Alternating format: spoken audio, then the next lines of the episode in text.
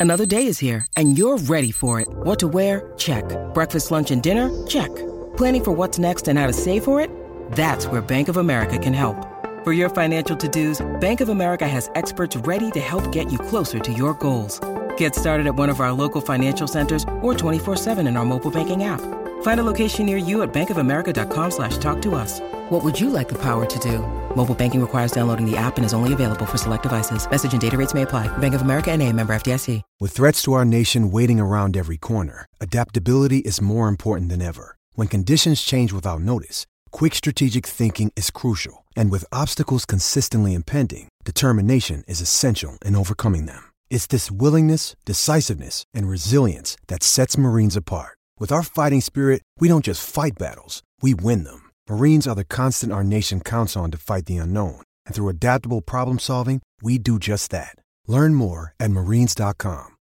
When you need mealtime inspiration, it's worth shopping Kroger, where you'll find over 30,000 mouthwatering choices that excite your inner foodie. And no matter what tasty choice you make, you'll enjoy our everyday low prices, plus extra ways to save, like digital coupons worth over $600 each week. You can also save up to $1 off per gallon at the pump with fuel points. More savings and more inspiring flavors make shopping Kroger worth it every time. Kroger, fresh for everyone. Fuel restrictions apply. This episode is supported by FX's Clipped, the scandalous story of the 2014 Clippers owner's racist remarks captured on tape and heard around the world. The series charts the tape's impact on a dysfunctional basketball organization striving to win against their reputation as the most cursed team in the league. Starring Laurence Fishburne, Jacki Weaver, Cleopatra Coleman, and Ed O'Neill. FX's Clipped, streaming June 4th, only on Hulu.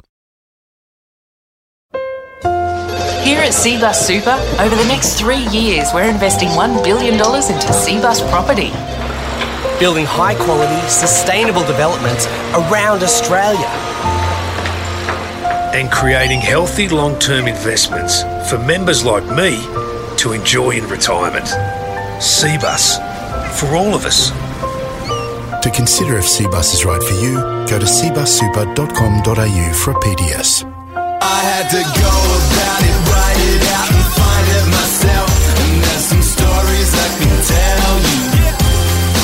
This is the final word story time, the version of our cricket podcast where we are directed by our listeners through the rambling, twisting, turning back lanes, pathways, byways of the history of cricket.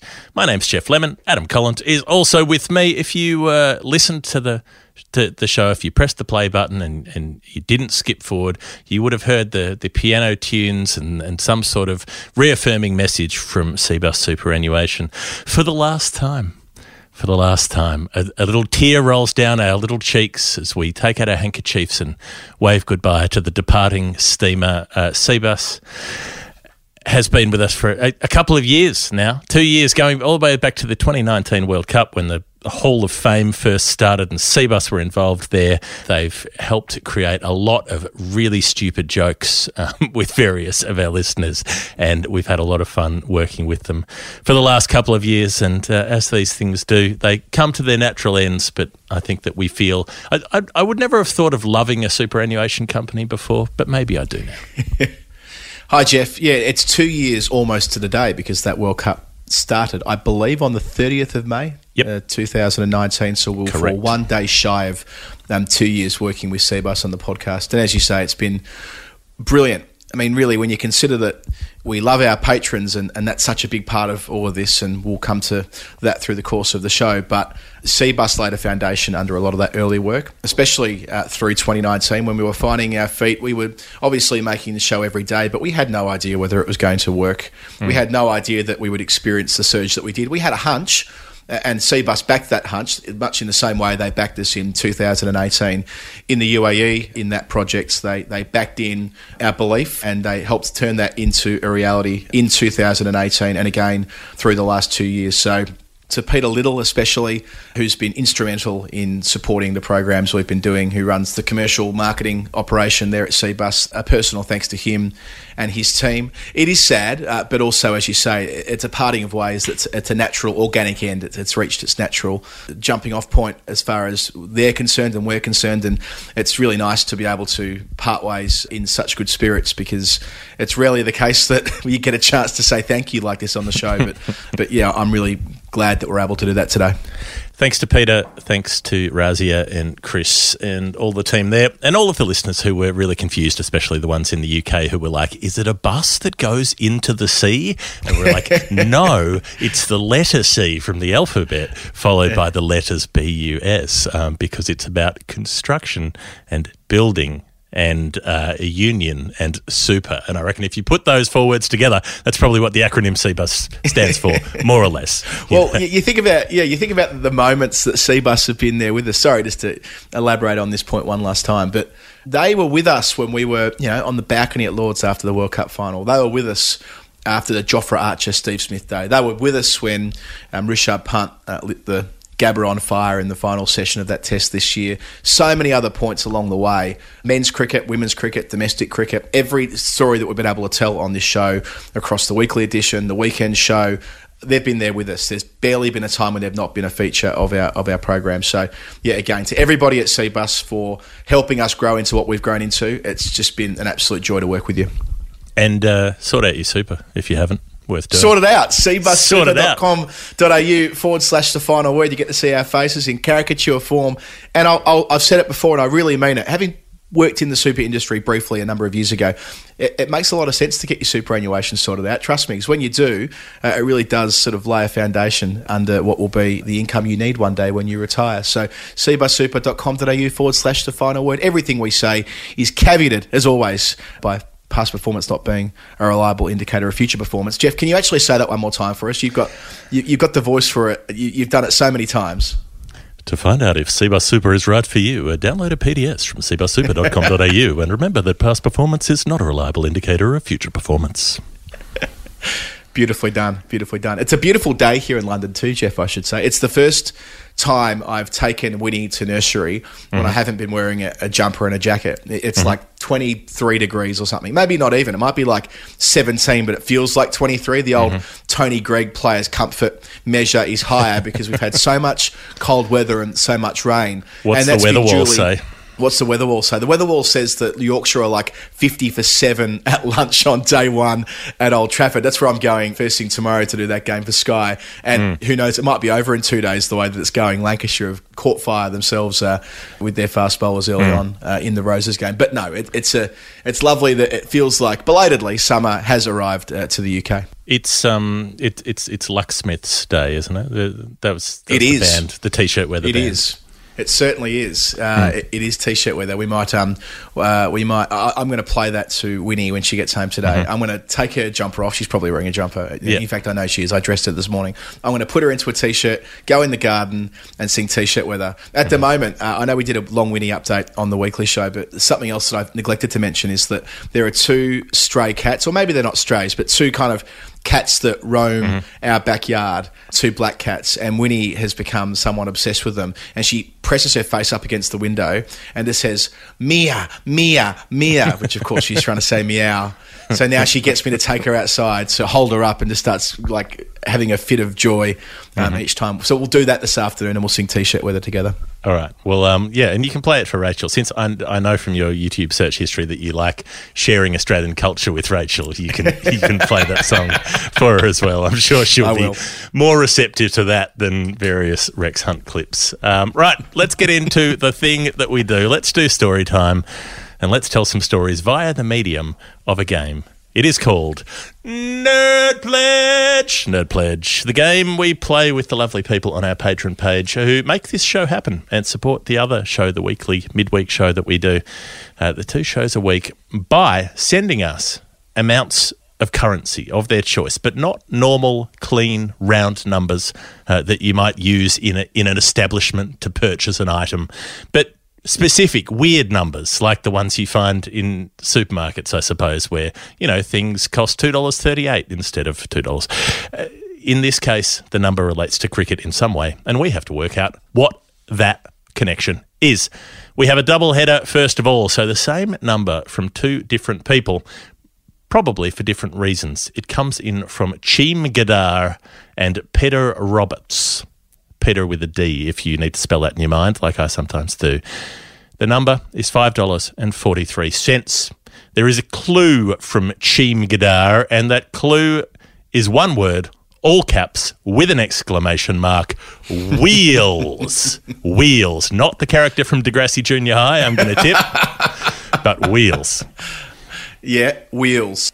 Well, look, five, four, three, and wheels. I'm thinking bowling figures, mm-hmm. and and that didn't take long to remember that Steve Harmison took five for 43 on the first day of the 2005 Ashes series at Lords, and he certainly had his wheels with him that day. That was a rapid spell.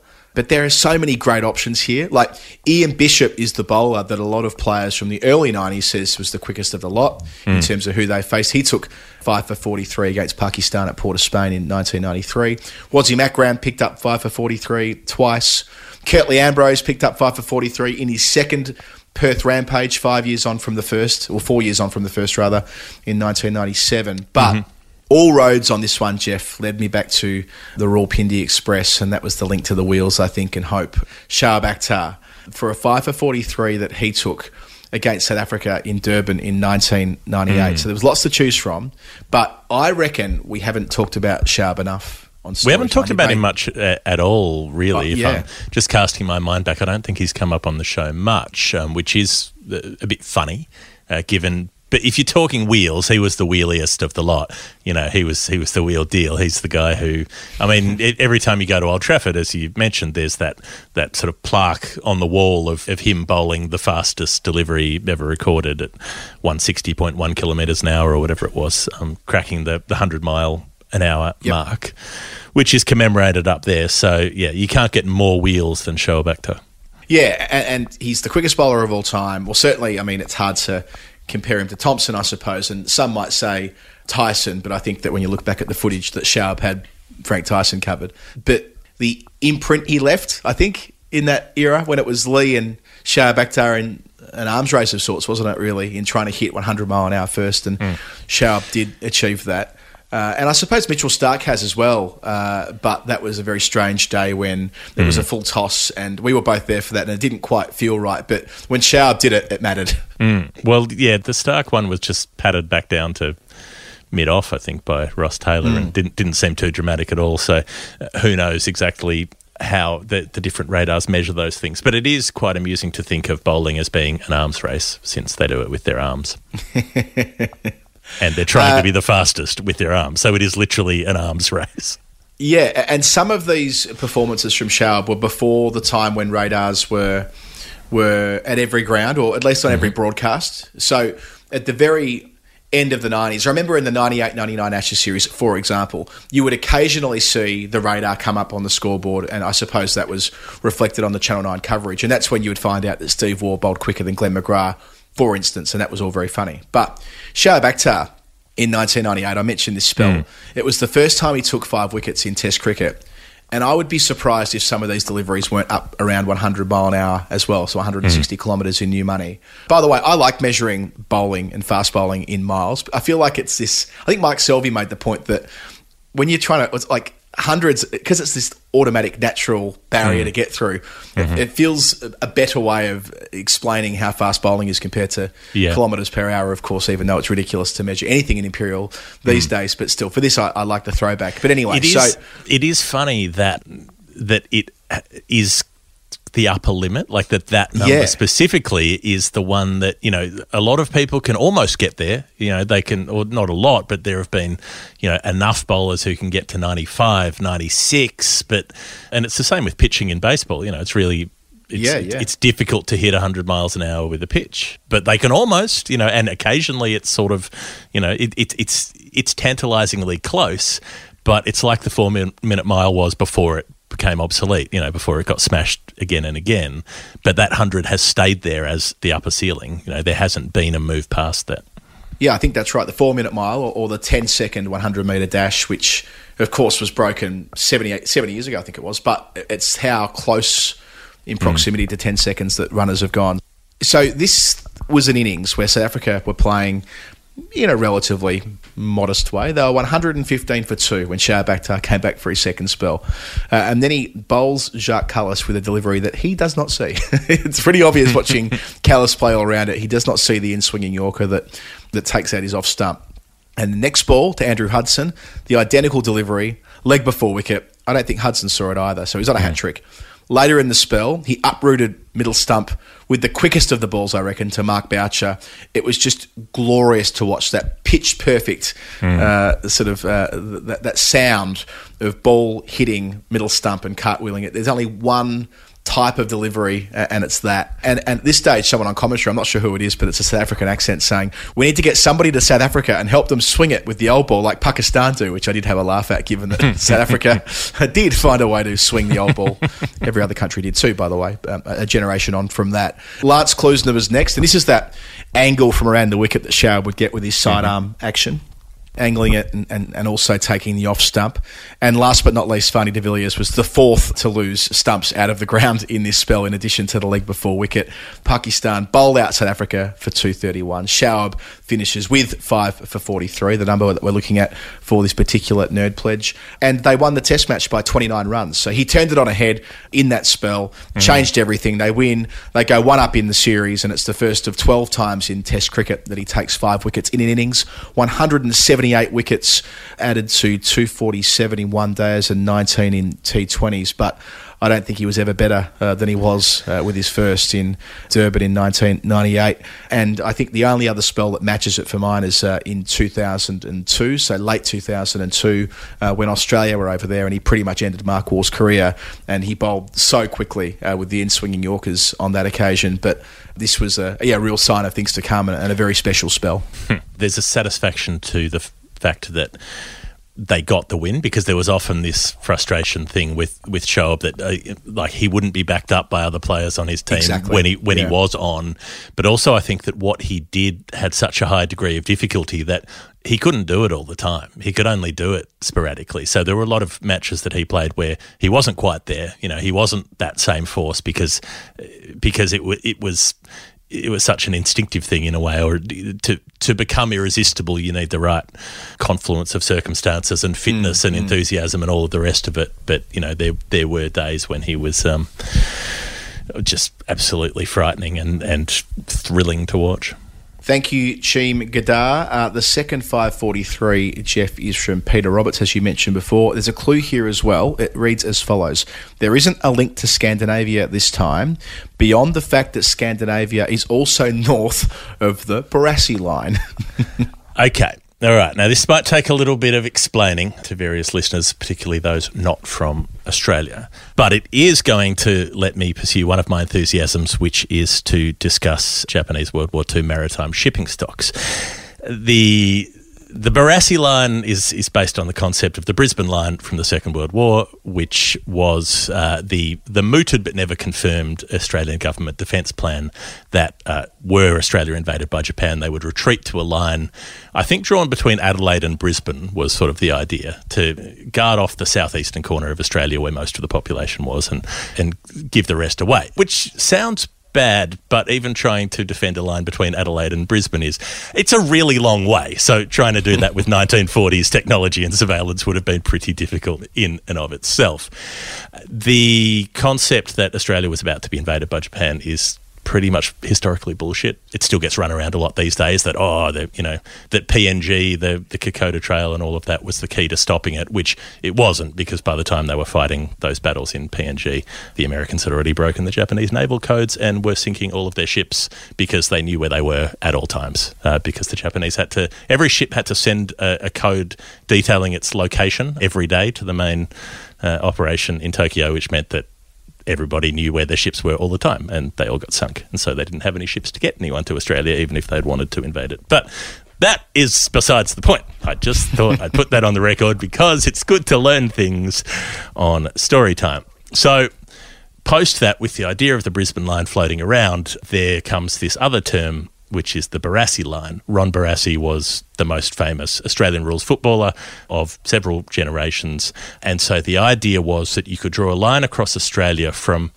about the Northern Territory down through central New South Wales down to Victoria, and everything on the west of that line, that being Victoria, South Australia, WA, Northern Territory, those were the places where Australian rules football was dominant, and everything to the east of that line, being Canberra, the rest of New South Wales, Queensland, was rugby territory, either rugby union or rugby league. The theory being that people on the rugby side of the Barassi line, Ron Barassi was the only Australian rules footballer they would have heard of. Would you concur, Australian rules football historian Adam Collins? Yeah, I've always well, it's debated, isn't it? Where on the eastern seaboard the Yeah. Barassi line formal? I mean, I don't think obviously it's not an official term, so you can interpret it how you will. but I always thought that Canberra was an interesting part of this, Hmm. having lived in the ACT, the way that. Aussie rules is interpreted. I mean, Mm. it, it is fundamentally a rugby league town a- and a rugby town, but I would say you know the It's a league Raiders are town. the It's a Raiders It's town league more than a. Brumbies town. Yeah, but also I, I think that it's an AFL town now as well, and I use Mm. that advisedly, saying AFL. I don't mean Aussie rules necessarily. Mm. I don't mean like writ large Aussie rules. I mean kind of Mm. like following the Australian Football League. Mm. Kind of town, like there's a lot of interest Okay. in, in top flight Aussie rules there, and also at, at a local level too.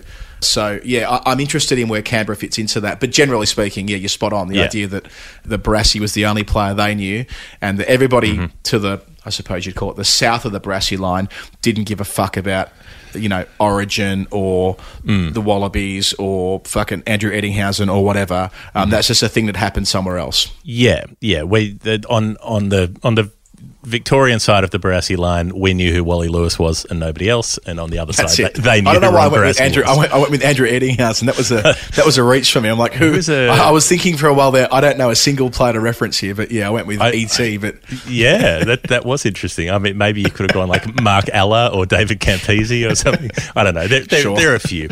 Nonetheless, we're getting into all our football codes. So I'm sure there are people in Canberra who enjoy Australian rules football. Um, it, it- it's so Canberra's like a couple of hours to the east of, of Wagga Wagga, which is Mm. Central New South Wales, but that's a big Aussie rules town for whatever reason. A lot of players, professional players, for come both, from there. right? Yeah, yeah. it's both. also Wa- Wagga's like the both bits, isn't it? Like it's it's Yeah. actually split down the middle. Yeah. Yeah, but it's more integrated than that. And it's also a good town to be arrested in if you are a former guest of the show, Will Anderson or Michael Slater. So, you know, good to you know, check out what Wagga Wagga has to offer you through the police at its airport.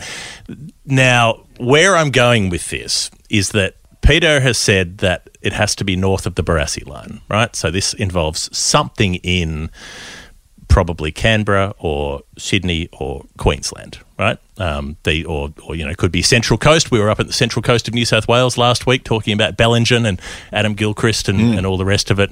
So th- this is kind of where we're looking at. But Sydney is the the rugby league heartland town. You know, it's got about 83 NRL clubs. That's where it happens. And there's that that sort of mixed up the melting pot, if you will, of the Sydney Cricket Ground, where they play the cricket, but they also play a lot of rugby league and teams like the Sydney Roosters and so on. And they also play AFL with the Sydney Swans, having used that ground a fair bit. So, but but it's it's an it's still. I'd still identify it as an NRL ground ahead of a, an AFL ground because the Swans are still resented as a sort of Johnny come lately blow in who came in from Melbourne in the 1980s. So, you know, they're not, they haven't been around for long enough to be considered truly Sydney by various people. So, our number is $5.43. And it's got to relate to something north of the Barassi line, which did make me think, as Adam did, of a bowling analysis of 5 for 43, because I happen to know that there was a set of figures taken in an innings of a test match at the Sydney Cricket Ground in which a player took five for 43. It was Okay. a series involving a best of the rest of the world team playing against Australia. It was uh, an innings analysis that was taken by a former and relatively recent guest of the final word. It was taken Ah. at the Sydney Cricket Ground by, guess who? SCG, SCG. MacGill. Mm. Gotta be. SCG MacGill. Yeah, I like it. I like where you've gone with it. It It's ticks all the Barassi. boxes. It's got a football link. It's got a rugby link. It's got a. It's all there. It's all there. It's all there. Thank you, Peder, for giving us that chance to go into a discussion around the relative merit of uh, stuff you learn at university. Geoff, when you're finished doing this, maybe you should go back and and uh, and teach and lecture in this field. You've certainly done the work yourself before uh, before working at what we're doing here. So very good. Uh, shall we move on? Yeah, look, let's let's do unless you know unless you have any um, like Barassi insights you, would like to share. with me. I, I, really want to ask you about the Battle of the Coral Sea, really, but we'll do that off air. I, let's uh, let's. I want to talk to you more about the other stuff, but that's not uh, all I would do at that point is bore everybody else. So let's. Yeah. Um, I, I, was listening to an excellent podcast about this recently, but that doesn't mm-hmm. matter. Move on. The, Next the number. battle. The Battle of the Coral Sea was really the alternative to invading Australia because it, it, it was about Japan trying to cut off Australia from the US um, to cut off the shipping mm. lines by occupying. Mm the, the Solomons and Bougainville and, and so on. And thus, the Battle of the Coral Sea was the aerial naval battle that tried to push back those lines of occupation. But yes, we can talk about that else, elsewhere. we can and we will. 222 is our next number, Geoff. It's another double header, and we've got some clues as well. Mm, yes. Okay. So coming into this one, we have Srikanth Agaram and we have John Tucker. Srikanth wrote to us and said, Do you want a simple clue or a cryptic clue? And I said, I feel like you want one of these things and you should do the thing that you want it to. and so Srikanth said, Great, cryptic. And I was like, Fuck. And he's like, All right. the cryptic clue is 169 plus 115 does not equal 222, which just makes your brain hurt beginning to look like it. Like it's set up as a mathematical yeah. equation, and we've said that we're not good at maths, right? Yeah, yeah. I, I, suppose the good thing is we're able to work out the first bit relatively easily. The 169 and 115, because of because we've become quite adept at using databases, we arrived at what the innings was going to be, mm-hmm. but I couldn't for the life of me see where 222 fit in. That's where you took over. Okay. So this is quite an extraordinary uh, team innings in a test match involving India and South Africa from when was it, 97 or thereabouts? Yes, I think it actually might be 1998 as well. Come to think of it, uh, mm-hmm. I, I, will check that while you keep talking. Okay, it's it's in the late 90s. The 169 and the 115 are scores made by a couple of Indian batsmen. So I'll come to that in a second. Adam was talking about Lance Klusener just before. This was Klusener's fourth test in uh, at the start of his career. So he had the extraordinary debut where he didn't take a wicket in his first bowling innings, and then he took eight for 64 in his second innings. And then here in his fourth test, he was batting at number nine, made an unbeaten 100 at a runner ball, was the fastest test century by a South African. And then he grabbed a run out and a wicket the same evening after they declared at 500 plus before stumps. So he was having a, a pretty fun start to his Test career, Lance Klusener. Yes, and it was in 1997 for the record, Geoff. It was the first week of 1997 at Cape Town. Right. So, having been declared upon 530 odd behind, Sachin Tendulkar makes 169. Mohammad Azharuddin makes the 115. He comes in at number seven due to a night watchman. And it's one of these extraordinary innings because that's about it as far as runs go for that team. So Ganguly makes 23. The rest of the batsmen make 32 runs between them. and then there's 169 for Tendulkar and 115 for Azharuddin. So 169 and 115 together do not equal 222, but they kind of do because the partnership that those two put on was 222 out of 359, an extraordinary partnership. So Tendulkar would have been on about 20, uh, depending on extras, when Azharuddin came out to join him at the crease. And it wasn't just that they made 222, it was that they absolutely bashed 222. Like they're going at more than five and a half and over. They put on that 222 in the space of 40 overs. And I was watching everything I could find of, of that partnership back online, and it's just exhilarating stuff. There's there's a period where Azharuddin just hits the switch and he hits eight boundaries in a row through the offside, not off consecutive balls, but that these are these are the only boundaries being scored in the innings. They're all by him, and they're all between cover and backward point. Just bang, bang, bang, crack, bang. Then he gets dropped at cover by Cronje. Then he smacks two more fours through the offside just to say, I don't care. I'll keep playing them. Um, brings up his hundred, going at about a run a ball before he's eventually out. I think he's caught off Paul Adams, uh, the the frog in a blender spinner. So maybe this is what Srikanth meant as well. Is that is that their scores do not equal 222 because they were worth more than 222 in a way because because the exhilaration that it provided, the, the way that it turned the feeling of that match around was so good. And, you know, it was a lost cause, but it, it was that would have absolutely given a, a lot of heart and, and something to thoroughly enjoy given the way they went about it. And there was also very nearly a nice little connecting part, which was that 169 for Sachin, 115 for Azharuddin, sports betting enthusiast in, in later times, but a bit more committed to playing good cricket at that particular time. If you take those two innings out of all of the runs that India scored across both innings through the rest of the test match, they very nearly total 222 for every other run scored by India. They ended up with 219 runs from oh. other places that were not oh. the Sachin innings and the Azhar innings. Even though, even though I really admire your initial interpretation, I think that's nice, and we'll go with it. How much better would have it been had it been Mhm. 222 as a remainder? Oh, yeah. Not to worry. I, I was Um, scouring the scorecard, seeing if I could find a run somewhere or other, but not to be found. Uh, even in the sundries column, I'm, No. I'm sure you checked the sundries column. Yep, you did. Yep. Not to be. always, always Okay. check your sundries. Uh, thank you for your 222. As for John Tucker, we had a free swing at this. And my first thought was could this be the first nerd pledge about a nerd pledge? Could this be a tribute to Philip Meng, who was the inventor of Nerd Pledge via his edited contribution of 222 all the way back in, oh, gee, it might be nearly two years ago, Geoff. I reckon Philip Meng's 222 might have been around the start of the World Cup. I think it was before that. I think it was 2019. it just 2000 and- before? I, I reckon Well, it was, more certainly than two years ago. 2019. Uh, Well, it was- yeah. it was- the, the Patreon page started slowly, albeit, Mm. but it, it, it did open in I think March 2019 Yeah, or thereabouts. February, So it, February, right? So it couldn't have been long. And I reckon we weren't doing Nerd Pledge in the way we do it now until fairly deep into the World Cup. So it might Mm-hmm. be a two-year tribute to Philip Meng, uh, which has enabled us to make this program each week. I hope it is.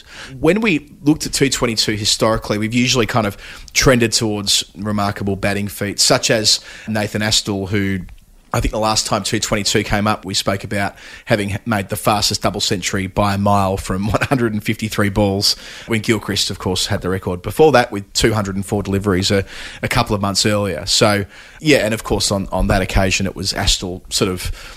I think they were chasing about 550 and he was giving it his best, and the game was over. Whereas with Gilchrist, it was in the first innings of a match. But nevertheless, mm. it's, it's a record that Astle proudly held. But we haven't really looked at bowling figures of two for 22. And I think of when I see 222, I think hmm. of, you know, the Benno two for 22. So really, we should have a quick scan through and see where the relevant two for 22s are found. One of those is in the very first test match, Geoff.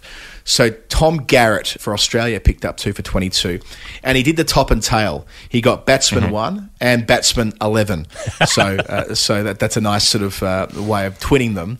Uh, and he, look, he, he, it was wasn't the first wicket of the uh, the England innings. Uh, that was taken by John Hodges. So, but he still he got in second by taking out batsman number one and hmm. then batsman number 11. And speaking of uh, topping and tailing, there was a 2 for 22 this year where Ishant Sharma uh, did exactly the same thing against England in Chennai. So there are a couple of options for top and tail 2 for 22s. Between times, uh, some of our favourites have had that analysis over the years. Tibby Cotter, who we were discussing the other week, Charlie McCartney, who I was having a conversation about the other day, uh, Dave Nourse, Keith Miller, Dave O, uh, Michael Holding, Mary Duggan, Poonam Yadav, and when Australia played their one and only Test match in Zimbabwe in 1999, the time honoured uh, trophy that's never been named, Damien Fleming took two for 22. And by definition, it's the most economical spell bowled by an Australian in Zimbabwe because they only bowled in two innings. So he went at 1.47 runs per over.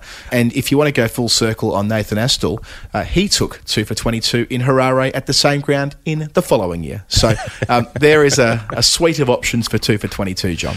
But the top, I love the top and the tail because you have the top and tail in 1877, the top and tail from 1877 to 2021, and then the top Yeah. and tail of Nathan Astle, who made 222 and took two for 22.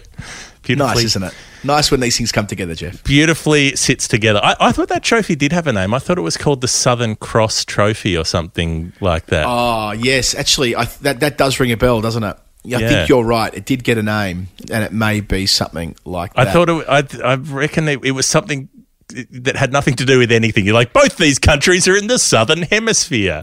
Um, yeah. Also, hot tip for anyone in Australia who is like the Southern Cross is an emblem of our country. You can see it from anywhere in the southern hemisphere, and even like around the equator and slightly north of the equator. Uh, it's also on the national flag of Brazil and about 50 uh, Pacific Island countries. So yeah, not particularly Australian. They're stars. They're in the sky. Other people can see them too.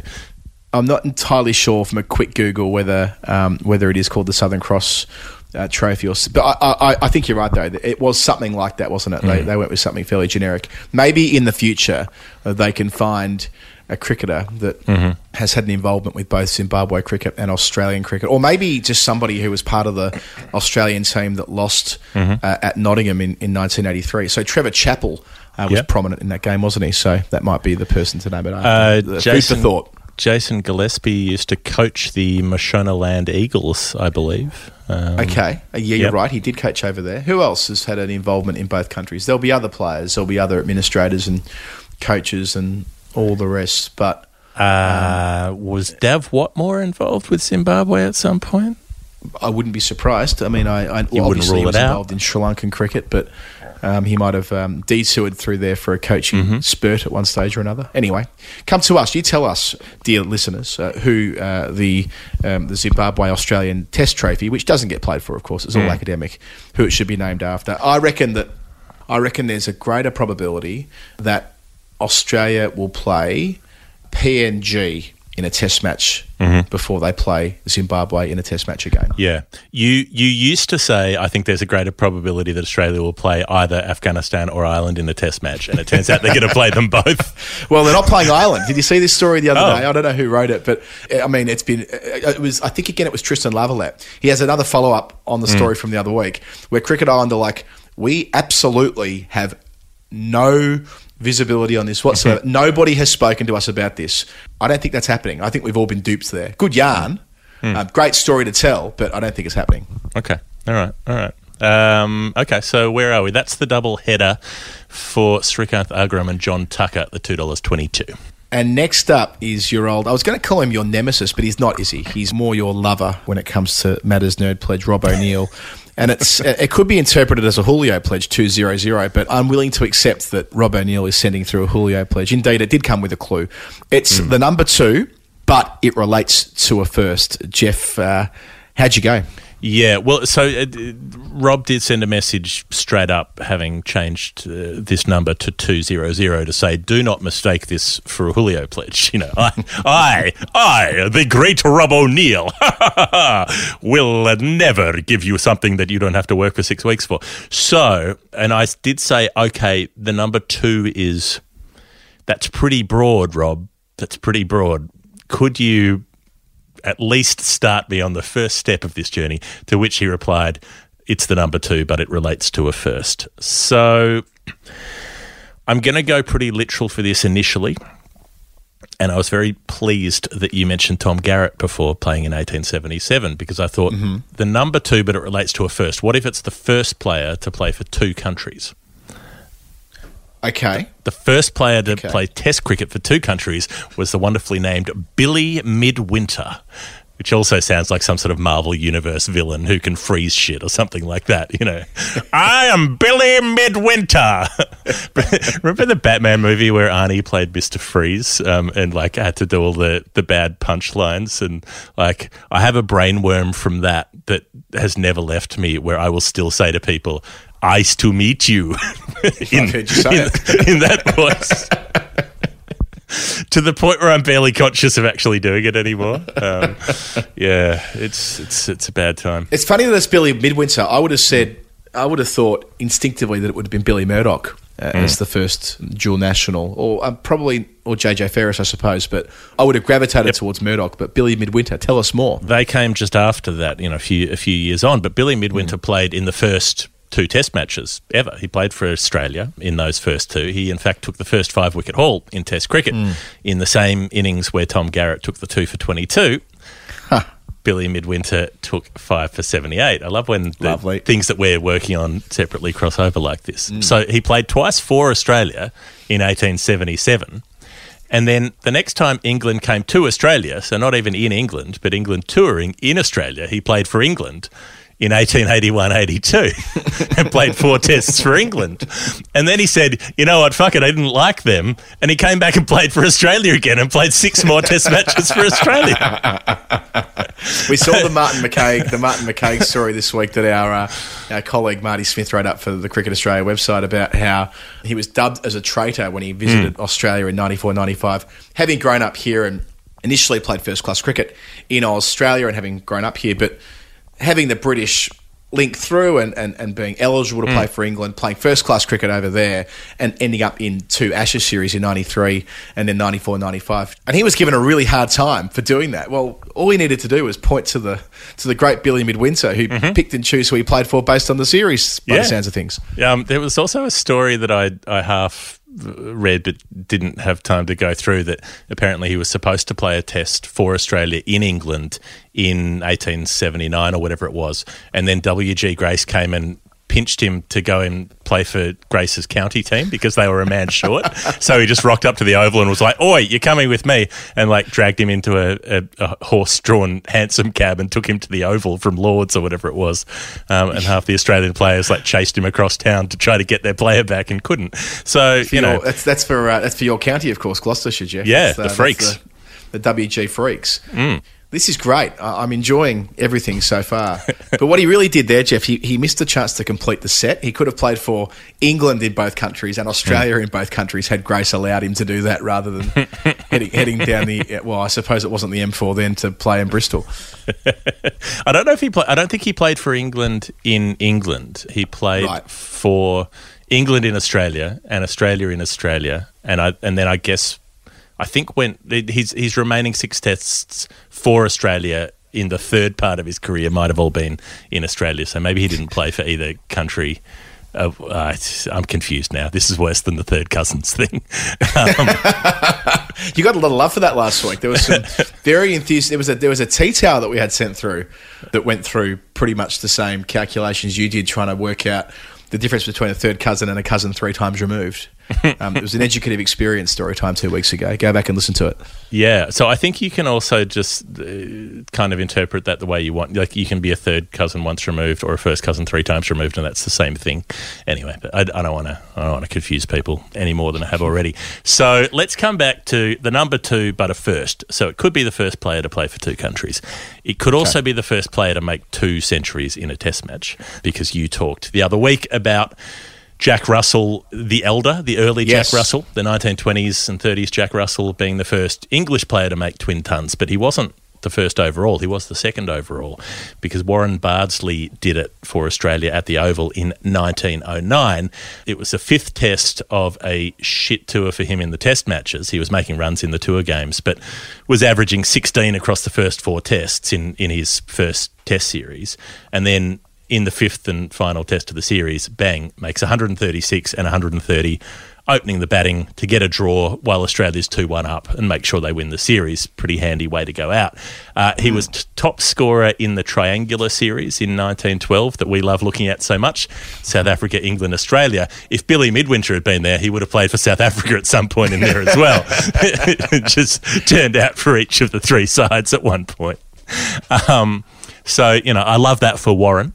But interestingly, you know, missed cricket during the First World War, plugged away until 1926 when they went to England. And at that point, he's 43 and a half or more than. He carries his bat in the second test for 193 not out. Um, a, a great opening batting effort. And then he becomes temporary captain in the third test uh, when he has to step in for an illness vacancy. So to this day, he remains the oldest Australian player to make a test 100. Thanks to that 193 not out. And he's still the oldest player from any team to captain a side for the first time at the age of 43 and a half. So he holds a, a long standing record from 1926, and, and he's still the third oldest century maker all time. So there are only a couple of English players, Jack Hobbs and somebody else went past him a few years later. But at the time, he was the oldest 100 maker and still is for Australia. So that's Warren Bardsley, and that might have something to do, it probably won't, with the $2 for Rob O'Neill. He'll be shuffled off the podium when Darren Stevens makes his maiden Test hundred at age forty seven in a couple Mm. of years from now. So watch out, Warren Bardsley. Nineteen twenty six Ashes is the last of what I think of as the shit Ashes series, where Mm-hmm. they were three day affairs for the first four matches, which meant. That they made the decider timeless, and that's when Mm. they brought back Wilfred Rhodes out of retirement. Like, it's not that he was retired; he just hadn't played a test for like five years. And Rhodes bowls England to victory at the Oval, and they win the series. I think they win the series one 0 after four draws when they're playing these ridiculous three day games. And then you press fast forward to 1930, and they, they get with the program, and um, that's when Bradman arrives, and I suppose everything changes. Mm, well, sometimes everything can change, including Clarrie Grimmett's Test career. Bradman. Uh, I think that's it for the new numbers. If you want to play Nerd Pledge, this is the key thing. Uh, and, and maybe we should have mentioned this off the top, but we beat Jimmy Anderson. Yes. We went we went past the 614. So the people on Patreon who've signed up, we wanted to get to 614, Oh, which is the number of you. test wickets that Anderson has taken thus far. We've gone to 616. We're probably going to slip back a few at the end of the month because that's when people's some people's credit cards expire and, they- and they drop off. And on the 2nd of June, James Anderson is probably going to start taking wickets again unless England are batting. And even then, you wouldn't rule him out. He'll find a way. He'll Billy midwinter it. He'll just pop up and he'll bowl for New Zealand in the first innings and England in the second. So uh, yeah, so we're on six sixteen, but we've got to keep forging ahead to see whether we can stay ahead of Jimmy while he plays eighty three Test matches in the next couple of months. So if you want to get on, you go to patreon.com slash the final word. You sign up.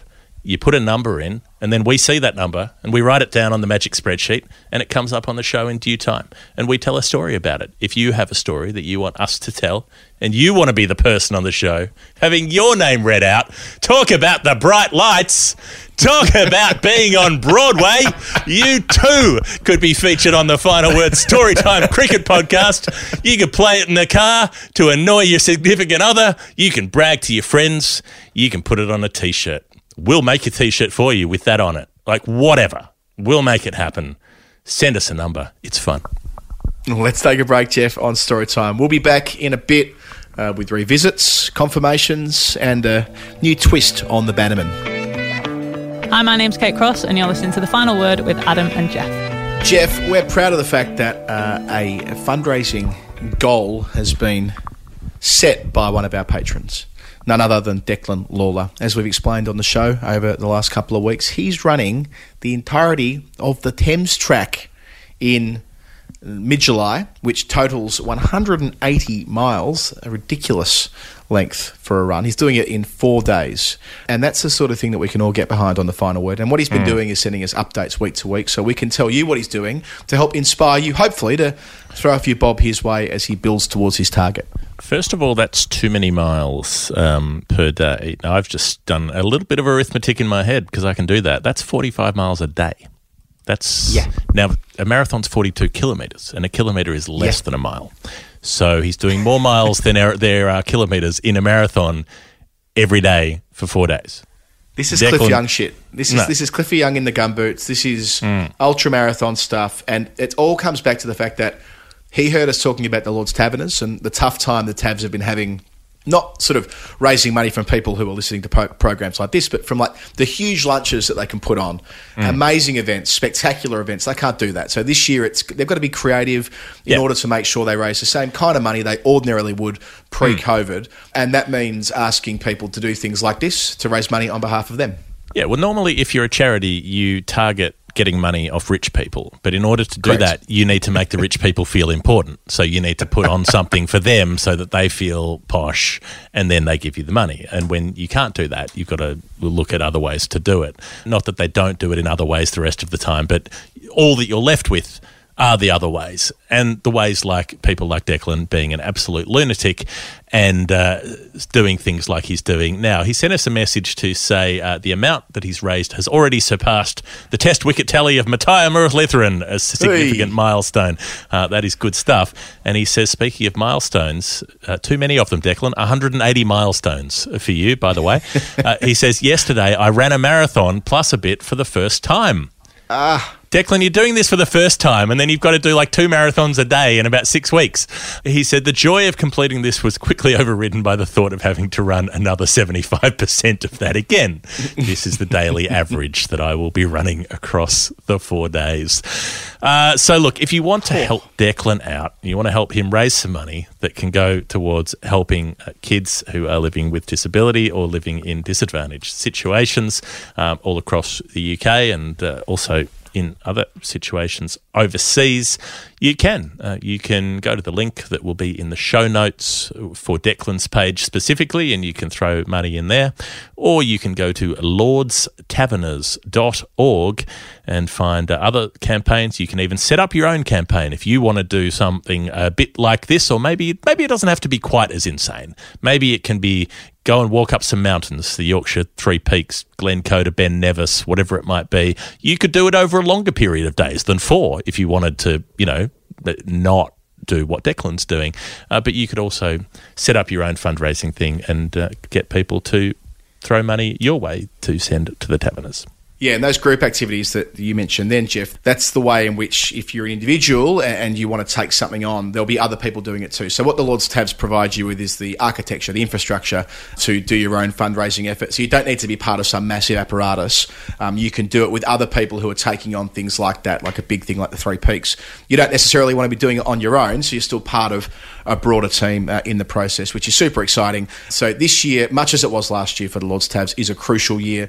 Get behind what they're doing. All of this will be in the show notes at lordstaverners.org, including the extra challenges and events you can take up, and including the link to support Declan Lawlor. Hi, I'm Ian Chappell. You're listening to The Final Word with Adam Collins and Geoff Lemon. Uh, this is the final word story time, the second part of the show, the revisit section where we get back to the numbers that we may not have got right the first time around because we don't always. We're not perfect. Neither are you. That's okay. We will go through life flawed, but ultimately triumphant in some way, a triumph of the spirit. There were some things we didn't get to last week because the show had gone on for so long, uh, but there were some lovely links last week between some of the answers that that, that won't be there because we're going to do some of these things in a different show. But I just wanted to throw up so that you might remember if you listened last week, we were talking about Virender Sehwag making the fastest triple centuries. We were talking about Stuart Law of Queensland. And we were talking about Adam Gilchrist. All of these things came up at different times. That's that's all I want to say. Okay, so that, that's that's whetting the appetite. I, I, I see where you're going here. All right, let's revisit some numbers that we got wrong before. 286, Sean McGibbon. We liked our dusty old bastard Jim Sims. In fact, he might have been the favourite of our dusty old bastard collection so far. However, Sean uh, confesses that despite having taken a quick look at the caps list um, and the fact that we didn't disappoint, uh, and he loved hearing about the old Wasler, and he did some minimal research on that too. The number is actually about a player with an even lower number on that England caps list. And while he's an old bastard, I think it's safe to say he played in such a way that dust was never likely to settle when he was at the crease. Mm. Now, this was one of these uh, these ones that made a little synapse go somewhere in my brain, and I. It's nice when you you don't actually have to look things up necessarily because you think I'm, I'm pretty sure I know what this is. I was like 286, 286, 286 Gilbert Jessop made something like 286, didn't he? Something around 286. And indeed he did. Uh, uh, he played first class cricket for Guess Who? The Freaks down in Gloucestershire for 20 yep. years, starting in 1894. Gilbert Jessop. He played 18 test matches along the way. He was a relatively short, powerfully built gentleman, bowled fast, brilliant fielder, thought to be by an absolute distance the best fielder of that era. Um, and when he batted, he was known as the croucher because he used to get in this low stance and sort of get under the bat. And he used to hit genuine sixes at a time when the ball had to actually leave the grounds in their entirety, like go into the road or the river or something to be counted as a six. If it went over the over the rope or into the stands, it was just a, a four or, or a five, depending where you were in the world. So they didn't have the sort of rope as the edge of the arena in that kind of um, uh, understanding back in the day. So when the contemporary writer Rob Smyth, who's been on the show before, wrote a book about Ashes figures. He quotes a poem by Ralph Delahigh Payne, which contains this quatrain At one end, stocky Jessop frowned, the human catapult who wrecks the roofs of distant towns when set in his assault. So, this is the way he's seen at the time. Jessop is dangerous. Jessop goes out and just batters bowling when he feels like it. His most famous test match is at the Oval in 1902. So there's this famous run chase where England are nine down. They need 15 runs to win. Uh, George Hirst is out there with, with Wilfred Rhodes, and there's this apocryphal line that says, We'll get them in singles, uh, which neither of them actually said. But in order for them to get within 15 runs uh, in the first place, uh, Jessop had to do something special, uh, which he did. He came in and batted at number seven. England were five for 48, chasing 263, and then he made 104 runs in just over an hour and put them in a position to win the test match. So that was his famous test day out, but his biggest day out of all was the 286 in a county match against Sussex. Less than three hours to make 286 runs. So, like, you know, a 100 an hour, it was 170 minutes all up. So, two hours and 50 minutes to make 286 runs out of a team score of 355. So, it was a Bannerman to boot. Oh with 80.5% of the team runs.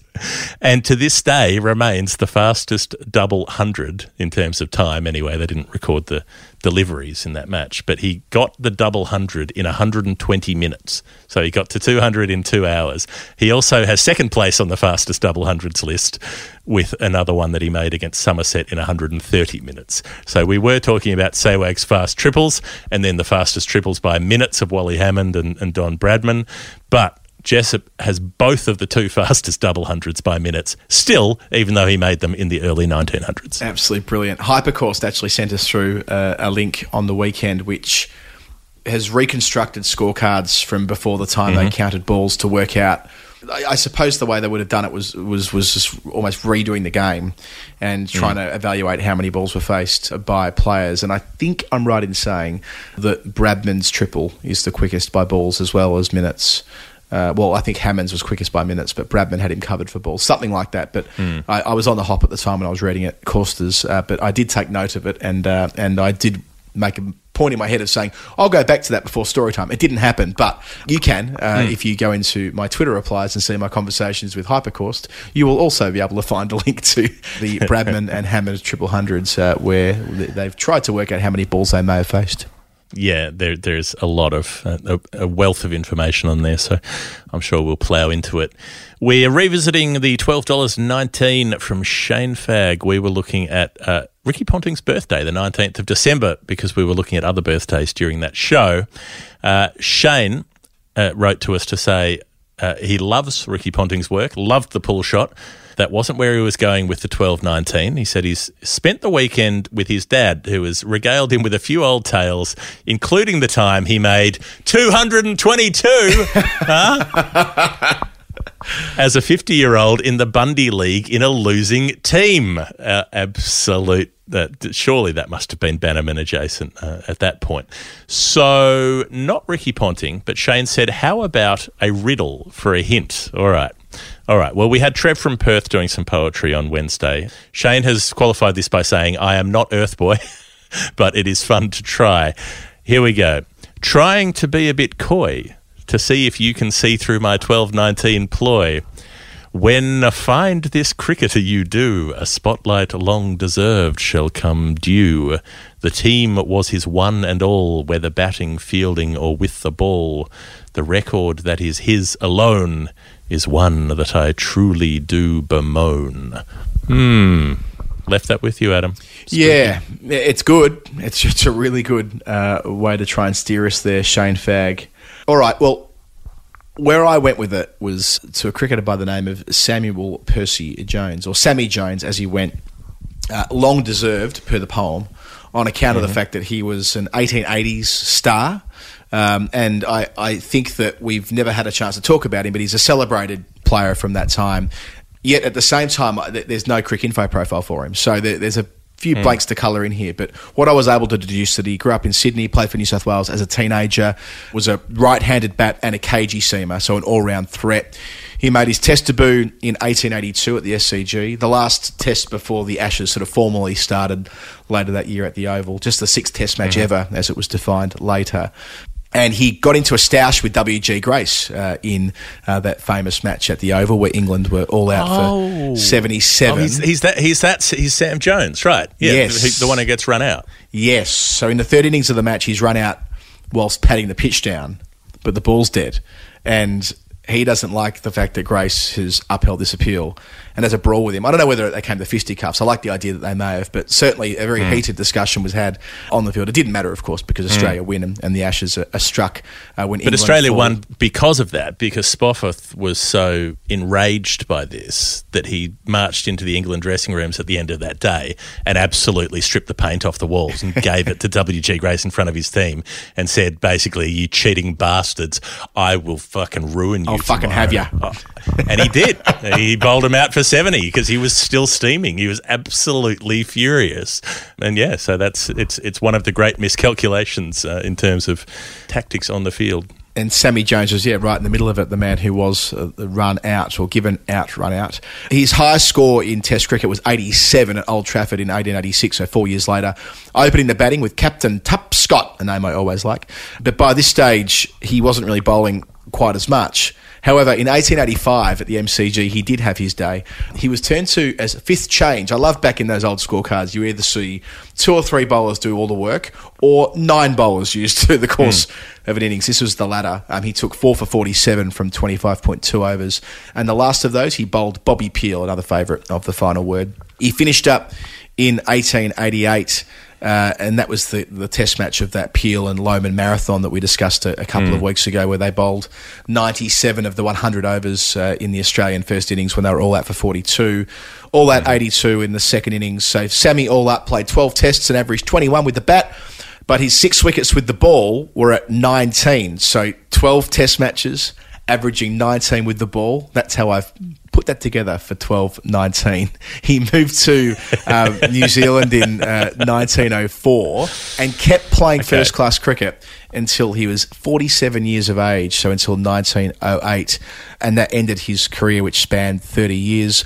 And he lived beyond the Second World War. Uh, he was still involved in cricket until his final decade, passed away at age 89 in 1951. Sammy Jones. Sammy Jones, the guy who made the guy do the thing that got the other guy mad uh, that that started the Ashes, right? That's the Ashes creation match, right? 1882. Yeah, yeah, that's So right. Yep, yep. That's the advert in the paper. The English cricket, the body will be cremated, etc. Lovely stuff. I Seems like, a bit of an Um, overreaction in hindsight, doesn't it? I mean, yeah, they're all out for 77 chasing 85, but I mean, it's not. I mean, you think about the, the, the response there. It's like cricket is now Mm. officially over because we've been rolled in the fourth innings. I mean, you didn't see. I mean, I, I Yeah. think I just think they, they overdid it a bit. Well, It was a look, disproportionate response given how frequently teams were bowled out for double digit scores in that era.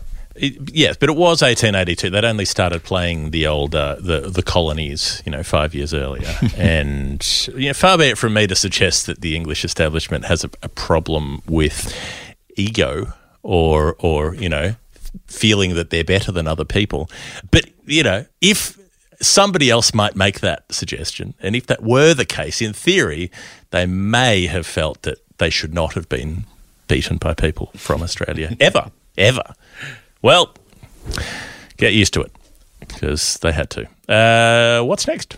Next, we have uh, John Trevelyan. 134 was the number. We initially went with a combination of Carlos Brathwaite and Shaggy Udal. Neither of those were right. Uh, John says, I was enjoying the wanderings in the smug confidence that it wouldn't get close to my number. Then, damn it, if Geoff didn't get close. Anyway, my further clues are that if I were more generous, I'd have pledged 155 instead of 134. And it's all wrapped up in an even three pounds. And he puts the actual pound sign in there. Mhm, Um, Geoff, this is uh, over to you. Yeah, so it was one pound thirty-four to start. Uh, I said, did I say the series bowling average of Shaun Udal? Was that where I went with that? I think so. It was. I think it was the Yeah. first series he played, or the first away series he played against India in Hmm. 2005, something like that. Yeah, no, it was he'd played in Pakistan previously, a Right. couple of tests. Got but, Salman Butt um, out a couple of times.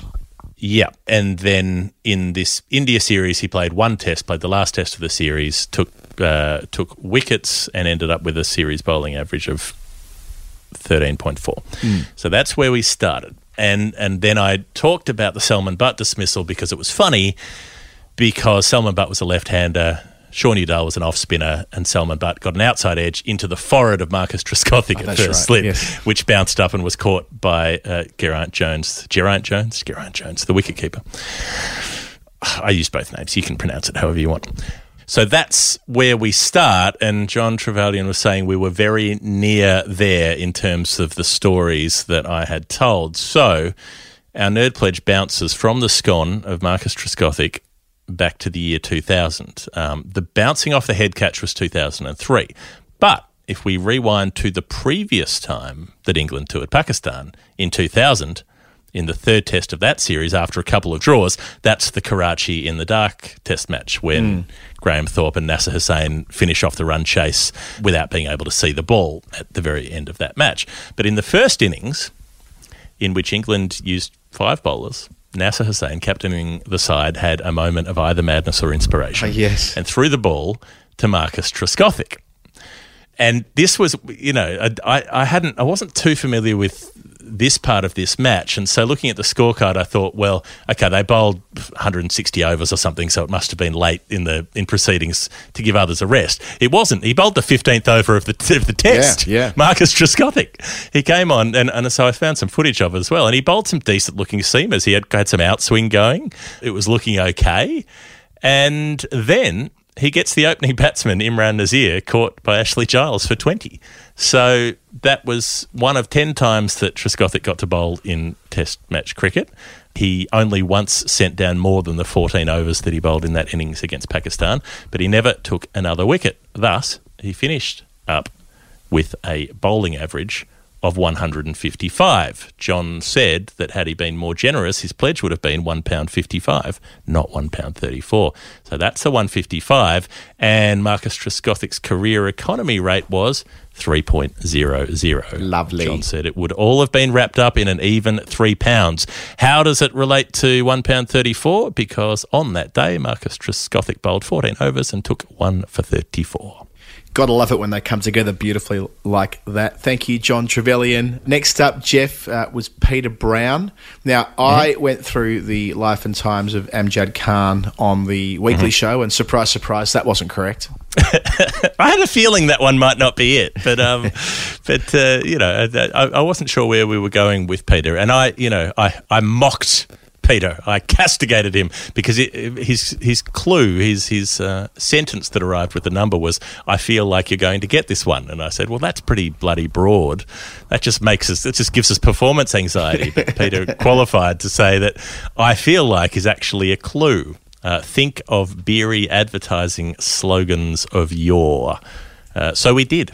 We did, we did, and it took us a while. Going back to our earlier discussion about the Barassi line, as a rule, you know the way the advertising markets work in Australia, or certainly when we were growing up and informed and influenced by these types of things, it's unlikely that we would have known about the "I Feel Like a Tooheys campaign, but it was definitely a big thing. There'll be people listening who are from a north or a Barassi line who will be all over this, and I'm sure can sing the jingle. But "I mm. Feel Like a Tooheys was a big thing in the 80s and the 90s. So I very quickly realised that the 122 must relate to Peter Toohey, who the 122 will become relevant later, and I'll explain why. But it's a great yarn. It's a cracking tale, and I didn't know much about it, it must be said. So to quickly skip through uh, the different uh, points that get us to the, the relevant story, Peter Toohey was one of the players that was called up when World Series cricket happened. So he was playing for the establishment team when the established stars, if you like, went and played for Packer.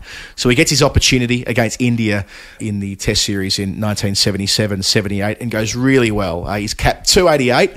He makes twin 50s on debut at the Gabba, makes more than 400 runs in that series, makes five half centuries. They win the series. It's a real triumph uh, for the kind of replacements team, if you like. And that's the series that we were talking about the other week in relation to the Indian spin quartet, who were all playing at various times in that series. Yes, that's exactly right. So on the back of that, he was selected for Australia's winter tour uh, of uh, the West Indies in, well, I guess it was the end of, of 77, 78 into 1978.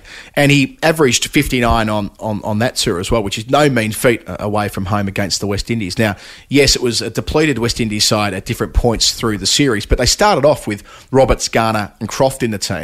Indeed, Roberts smashed Toohey in the face uh, in the first Test match, which meant that he had to retire absent hurt um, from the second innings. But um, then they had a brawl with the WICB, and it meant they couldn't play the, the last couple of Test matches of the series. So suddenly it was a, a far more balanced affair where all of the World Series cricketers were, were out of calculation. So then you get to the final test in Jamaica, and this must be what uh, Peter Brown is referring to because it's where Peter Toohey makes his one test century, 122 there at Sabina Park. He backs it up with 97 in the second innings, by the way, Geoff. And of course, we've talked at great length in the past about what twin tons mean in Jamaica, specifically at the Kingston Cricket Club, which is um, uh, to the uh, square of the wicket there at Sabina Park, where every player in, in Test match history that's made twin tons has a bat on the wall commemorating their achievement. So he was three runs away from that happening for him. Unfortunately, he was stumped uh, from the bowling of a left arm orthodox spinner named Raphick Jumadeen, who I must admit I've, I've, uh, I've never seen before, but he did play 12 test matches in the late 70s and early 80s. Great name. Anyway, so Peter wrote about this years later, and I just thought he was going to write about his, you know, one and only century in, in Test cricket, the 122 that Peter Brown's referring to, and the 122 he made that day at Jamaica. But it wasn't about that really at all. So he, he explains that he made 122, but the real story is that Australia make 343. The Windies reply with 300 odd, recovering from 63 for 5. Then Australia bat really well in the second innings and set them 367 on the final day. They don't really go mm. for the runs after losing five wickets relatively early for the second time in the match. And then they fight back. And it's game on, not so much for, for the win, but the Windies are looking like they might you know, get to safe harbour. They might split the difference. And then in the last hour, the game takes a dramatic turn. So the eighth wicket falls, and in quick succession, the ninth falls as well.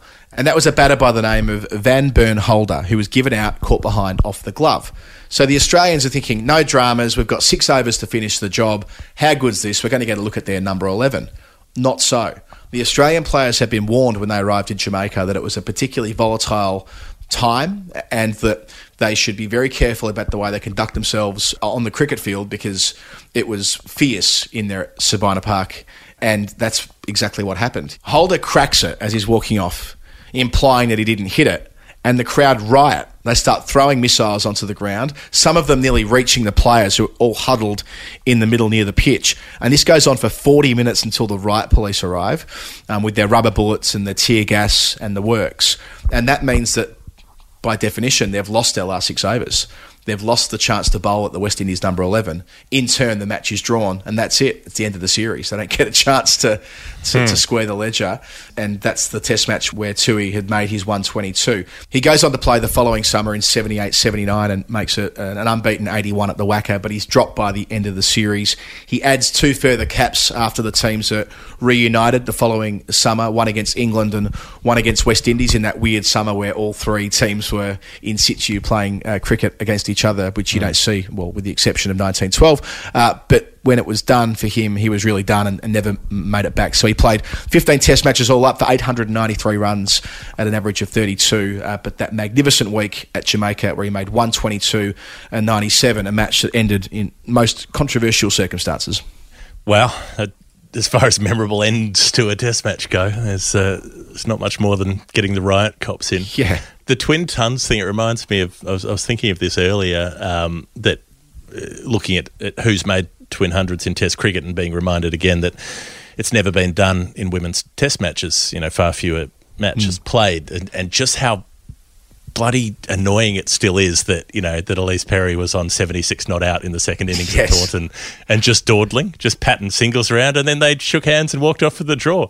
Like you, you could have been the first player to get twin tons in a Test match. Like yeah, yeah, it's a shit draw, fine, but you could have got something out of it. Nah, nah take the extra half hour's rest. Just yeah, I will I will never fully digest that. day four at Taunton. It, it wasn't. A, it wasn't a great four days of our life. Let's be honest. It wasn't. It wasn't. A, wasn't the most. Uh, let's hope that, that the next Test match or the next three that are played, the preconditions are there for them to be exciting contests because that wasn't, and it was a shit pitch, and and uh, and it didn't do anyone any favors. Yeah, shit pitch, shit tactics, shit approach. Yep. Hopefully. Hopefully, the changing the structure of the series helps as well. Uh, what have we got next? We've got the 146 we do. Al Saunders. We do. So this was the one. Had you said to me a week ago, well, we're going to do some revisits, I would have said that the one I was most certain of last week was uh, was this being correct. I thought mm-hmm. the 146 must be Viv Richards at the WACA in 1988. How could it not be? But I was wrong. Al Saunders wrote us to say that he was very excited to hear it come up in story time in time and place, Adam was almost bang on. But once you work out the 146 I had in mind, you'll laugh at the stylistic contrast. And uh, and Geoff, uh, you worked it out. Yes, well, in time and place, almost bang on means that Viv Richards smashed 146 at about a runner ball in Perth at the WACA. And less than a year later, on the same ground, Mark Greatbatch from New Zealand also made 146. now, this is Mark Greatbatch, who's, you know, the, the, the, large lad who was known for being the sort of pinch hitting opener at the, um, at the World Cup in 92. But in this case, he played the opposite sort of innings, the contrast in styles that Al was talking about. Uh, so, not just because it came from a less celebrated player than Viv Richards, but Viv was going at a runner ball and made 146 in three and a quarter hours. Mark Greatbatch was going at a strike rate of 30 and took just under 11 hours. Uh, and this was because New Zealand were following on 290 runs behind after uh, David aka Booney, uh, Boone, made a double hundred. So Greatbatch in the second innings, he's facing a pace attack of Alderman, Lawson, Rackemann, and Merv Hughes. Not bad. And faces 485 balls over two days of the match to draw it. Bats out the draw. They got through to stumps at seven wickets down and 32 runs in front by the time it was called off. And uh, the notable part of the match was that uh, as a larger gentleman, he forgot his trousers on day five, having batted all of day four, and had to borrow a pair um, from John Bracewell that did not fit him very well, and said he was very much preoccupied through much of day five with trying to bat without splitting his strides, but still managed to bat through the day. So Greatbatch, the long form 146 as opposed to the Viv 146, both at the WACA. Very good. Thank you, Al Saunders. You know what, Geoff? We finished our revisits. It was a big segment today. It was bulky, but we've we got there, which means we can move uh, quickly along to confirmations, answers that we did get correct. We've got a decent slab of these yeah. as well. Let's begin with the 228 Harry Wojciechowski uh, sent through that we eventually, well, Geoff actually said that it was the uh, the catch taken by uh, Ravindra Jadeja uh, off Neil Wagner Christchurch a few years ago. Bang on. Loved your chat about it, including the comms clip as well, which we dropped in. Uh, brought back some great memories remembering the crowd's roars. It was uh, Harry's first time seeing cricket outside England, an awesome experience. And this was one of the standout moments from a whirlwind few days. Top work from you both. And kudos to Geoff for the surname pronunciation, too. Hopefully, I've done, done justice to it as well, uh, Harry. Uh, I'm not going to try it again.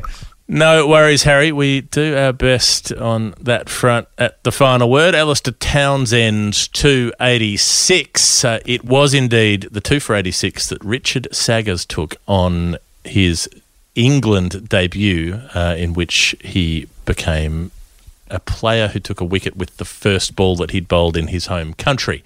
There you go. Uh, how's that for a stat? uh, Alistair said he's been running a bit behind this week. Only just heard the episode, but being named Cbus Super Performer of the Week is definitely the highlight of my year. Alistair does some work with Brazil cricket and tells us he was down in Poços last weekend, and the guys there all send their best. So, uh, hello to all our friends in Brazil.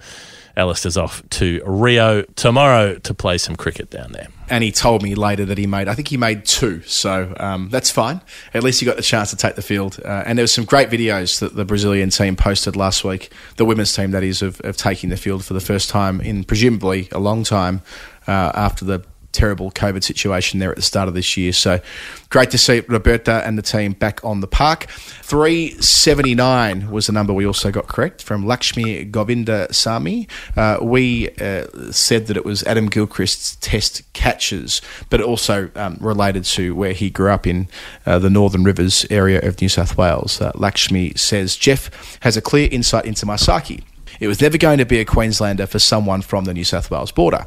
I am from Murwillumbah, and the Lismore connection for Adam Gilchrist was heavily leaned on in that region. Sam Ashworth also picked up on this, Geoff, as a little side note. So, 379 catches for Adam Gilchrist.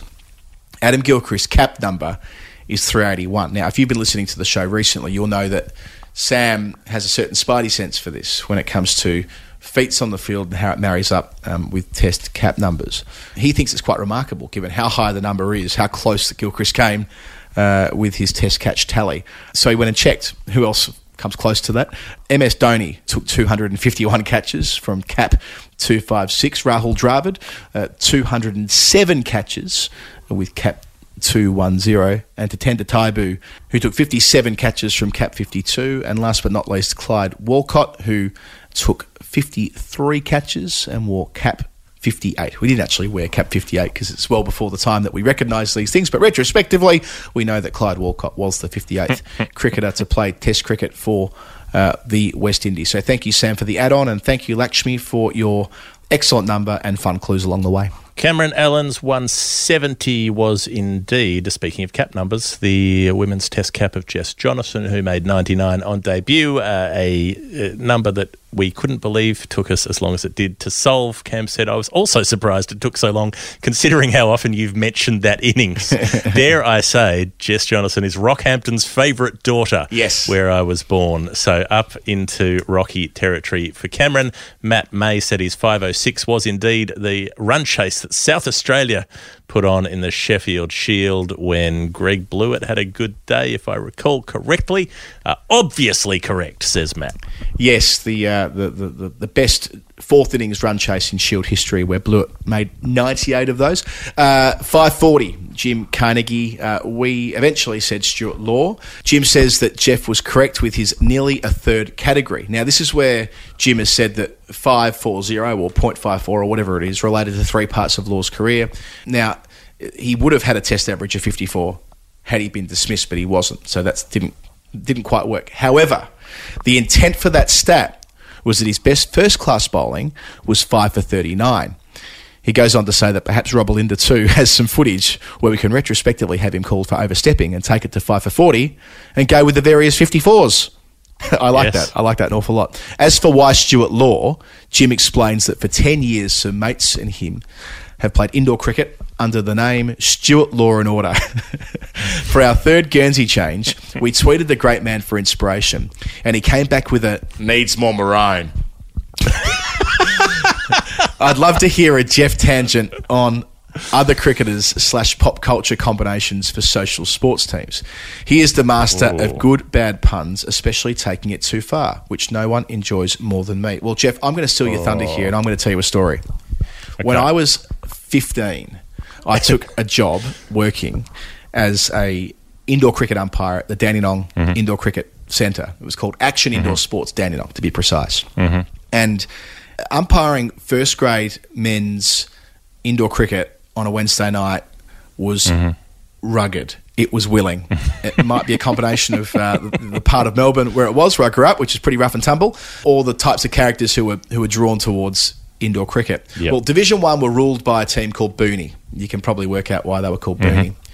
And one of their competitors, and look, this was this was rough as guts. Like I had, you know, proper adults threatening to beat me up, and you know the usual sort of shit you'd imagine to intimidate the umpire. But what I'll never forget, in much the same way you had your earworm earlier with "I used to meet you," uh, uh, for me, it was that one of the competitors in the first division for Booney was a team that had a name of six U L D V eight S. Six U L D V eight S. So you kind of read it and think six old V8s or something like that, which, you know. Mm-hmm. But these geniuses mm-hmm. wanted their name to be sexual deviates but they were so fucking thick that they didn't realise that it's deviant, not deviate. Talk about being. Talk, I mean, I mean, first of all, what a disgraceful sort of way to frame up your team name. Anyway, again, this probably speaks to the sorts of people that were signing up to play for a team like that. Anyway, but seriously, you couldn't. I mean, I, I would not make that up. Oh, But, Jesus. to, but to, but for no one to have informed them, I don't know. You're not a sexual deviant. You're a sexual deviant. Yeah, but it was always um, it was always turned into deviate. You know that that was a sort of outer suburban Australian thing of the time. I remember. You know, it used to, it used to be a bit of a relatively common insult you might use in the nineties. I reckon. Yeah, or you deviate.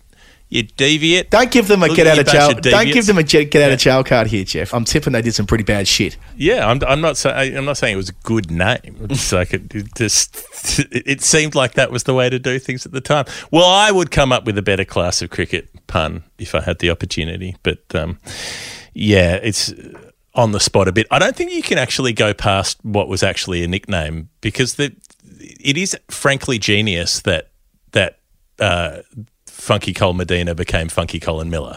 Like that is mm. hilarious. Mm. Yes. that's, that's really good work. And if that were a team name, it'd be great. But it's already somebody's nickname. But like, yeah, I, I, I'm off the top of my head. I'm not sure I've got much. I'm thinking like Cameron Cuffy, the Vampire Slayer, or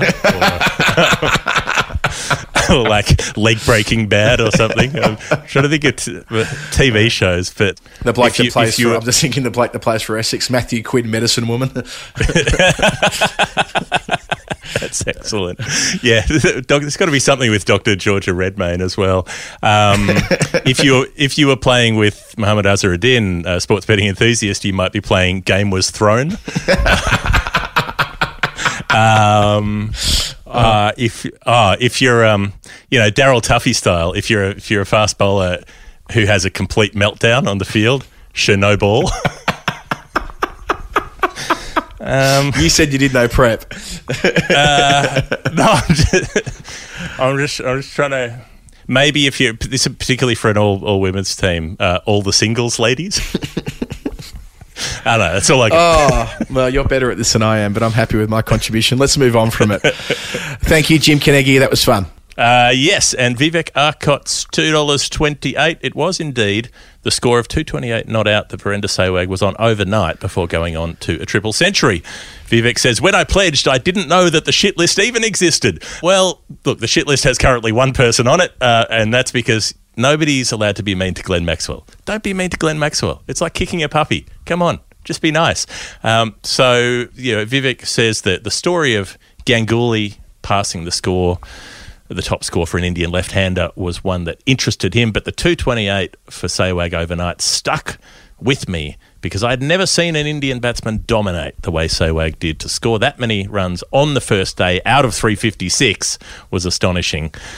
Not scoring the fastest triple in terms of minutes is not his fault, uh, given the, the over rates and so on at the time, uh, which is true. They faced a lot more deliveries back in the day. And Vivek also says, a note to me, he says, Mansur Ali Khan Pataudi is a very beautiful man. I'm sure he could do much better than you or me. he probably could. I don't remember the reference We could still the make the offer. don't ask, don't get, Vivek. Don't ask, don't get. And last up, last up uh, for our confirmations, Alex Brown, 300. We said Richard Hadlee's car. Of course we did, because Richard Hadlee's car was going to be sold off for somewhere between thirty to $35,000, or at least that was the amount of money that Hadlee was going to have to put in the pot after he won the vehicle uh, for being the best player of the international summer of 85 86. Alex, the whole thing caused a shitstorm in New Zealand at the time, with the classic Kiwi clobbering machine, as we called it, out in force. Hadlee's a shit bloke. Does he think he's better than us? Clue. Well, he really was, etc. He was. He was so much better than them. He was way better than everybody else. The only reason they won anything was because he was there. Give him his car. Shut up. He bowled really well. Give him his car. He batted well too. He fielded pretty well. Leave him alone. Let him drive to the shops. and, and the uh, and and the fact that you had to tell Alex that the Beige Brigade uh, have subsequently bought the Alfa Romeo uh, was news to him and genius, and he's off to work out his next number. At some point, I will also make contact with the Beige Brigade, so that's a good prompt to do that during the week. I I want to see the Hadlee Alfa Romeo and the 91 Batmobile in the same place at some point when COVID allows for these sorts of things. Oh, absolutely. Maybe a race. maybe uh, yeah on the MCG. Getting to, maybe James Sherry can compare. Um, we'll have a. Can he ever? We'll, we'll we'll have it. We'll get them when they when they lay the track in. Maybe when they lay the track in at the Gabba for the Olympics. when they when they pop the hundred meters, when they do the four hundred meters track in the Gabba, we'll have, have Cathy Freeman do a lap, you know, and then we'll get the Batmobile and the Alfa Romeo out. And, and have them tool around while James Sherry compares. What do you think? Perfect. Perfect. We can do it over 94 metres to, to go. Uh, that's pretty niche, but those who know it know what I'm talking about. Uh, a Bannerman to finish, Geoff. Terry Hogan. He's an ideas man, and I love him for it. Um, he's been enjoying all the Bannerman stories, and he says that when he first heard us talking about Bannerman years ago, it made him realise that the final word is something out of the ordinary. Well, thank you, Terry. I'm glad that us talking about Charles Bannerman a lot was the uh, was the catalyst for you realising that we're kind of odd. Anyway, Terry's been thinking that bowlers are kind of missing out on the fun, though, which he's, he's right in saying that. He's absolutely spot on. So he's putting forward, as a result, a performance of Hugh Bromley Davenport in the first test against South Africa at Port Elizabeth mm-hmm. in 1896. Chasing 319, South Africa were bundled out for 30, with HBD taking 1 for 23. So he conceded 76.6 of the team total. I'm not sure if that's a record, but it's got to be close. I also wanted to add the Bill Ponsford chat from the other week. Uh, he, he made centuries in his first two test matches as well as his last two, and he'll be surprised if anyone else has ever achieved that. Well, I'm sure that's correct. But yes, on that front, can anyone beat Hugh Bromley Davenport for conceding a higher percentage of runs in a completed innings? That's a bloody good question. I mean, I suppose That's not really getting bowlers in on the fun though, because nobody wants that. No, one wants to be the. I'm just trying to think like think if you if you if you space this out, if a team's all out for hundred, you know, Hmm. yeah, he's right. No one's going for seventy for seventy of those, are they? Realistically, Yeah, it's got to be a low score, but you know, I mean, it could be. It could be a kind of situation where you know maybe a couple of opening quicks are particularly parsimonious, and then you know a spinner gets belted around a bit, but picks up wickets at the same time, and so Yeah. they let it roll. But but it'd be pretty hard to concede seventy out of hundred. Yeah. okay. Well, thank you, Terry, for bringing it to our attention. Can you beat HBD? Let us know uh, in the usual way through the week. and Geoff, And I love how everyone pays tribute to Hugh Bromley Davenport on your birthday. Isn't it great how they all get on your Facebook wall and go, Hugh Bromley Davenport, Hugh Bromley Davenport, Hugh Bromley Davenport. It's just a nice trick. you can be sure on your next birthday that's what I'll be saying to you. I think that's the end of the show, Geoff. Uh, we've done a lot Yeah. here. Uh, we, we've, We have. we've we've dealt with a lot of numbers, and we've uh, we revisited plenty as well. But um, after an hour and forty odd minutes, it's time for us to uh, say goodbye for another weekend. We've done the Lord's work, uh, assuming that the Lord does indeed work in mysterious ways, uh, or is the one who owned the cricket ground in St John's Wood. It's the final word. It's story time. Thanks, thanks to Cbus. Hey, Cbus, we thanked you off the top, but we'll thank you one more time. Love you, love you. Can I We can I suggest can, can I suggest on the way out we didn't do a Cbus Super Performer of the weekend. Let's make it Terry Hogan for giving. Okay. us a new way to uh, think about um, the Bannerman. It's only right Let's that, ma- that yep, we sign yep, off oh. with, with Terry as our Cbus Super Performer of the weekend one last time. Yeah. Or we could duly award it. We could also give it to Peter Little of Cbus, who's been a super performer of a couple of years. Um, That's true. so maybe a week's not enough. Maybe the super performer of the last two years is is Peter Little. So thanks. Thanks to them again and the Lord's Taverners, uh, and thanks especially to everybody on Patreon because by God, this show exists now, and it would not if you were not doing the thing that you do because it takes literally days to do this research and it is fun and we enjoy it. But there is no way we could be doing it if you weren't helping support the show. So if you want to get involved with that, we would love to have you um, and it would definitely help us keep doing what we're doing and uh, hopefully branch out to do more exciting and ambitious things as well into the future involving other mediums, travel, trips, all kinds of things uh, that that may be possible in the blue sky thinking. Thanks uh, to uh, Bad Producer Productions. They run the podcast network on which this show exists. Lots of other shows on there as well. If you want to find them, uh, the editor is Dave Collins, who does the audio each week. And thanks to Adam Collins, no relation, for getting in the numbers mines with me this week and digging up a rich seam of numerology. This was the final word, story time. We'll be back with our regular weekly show this coming Wednesday. Have a nice weekend.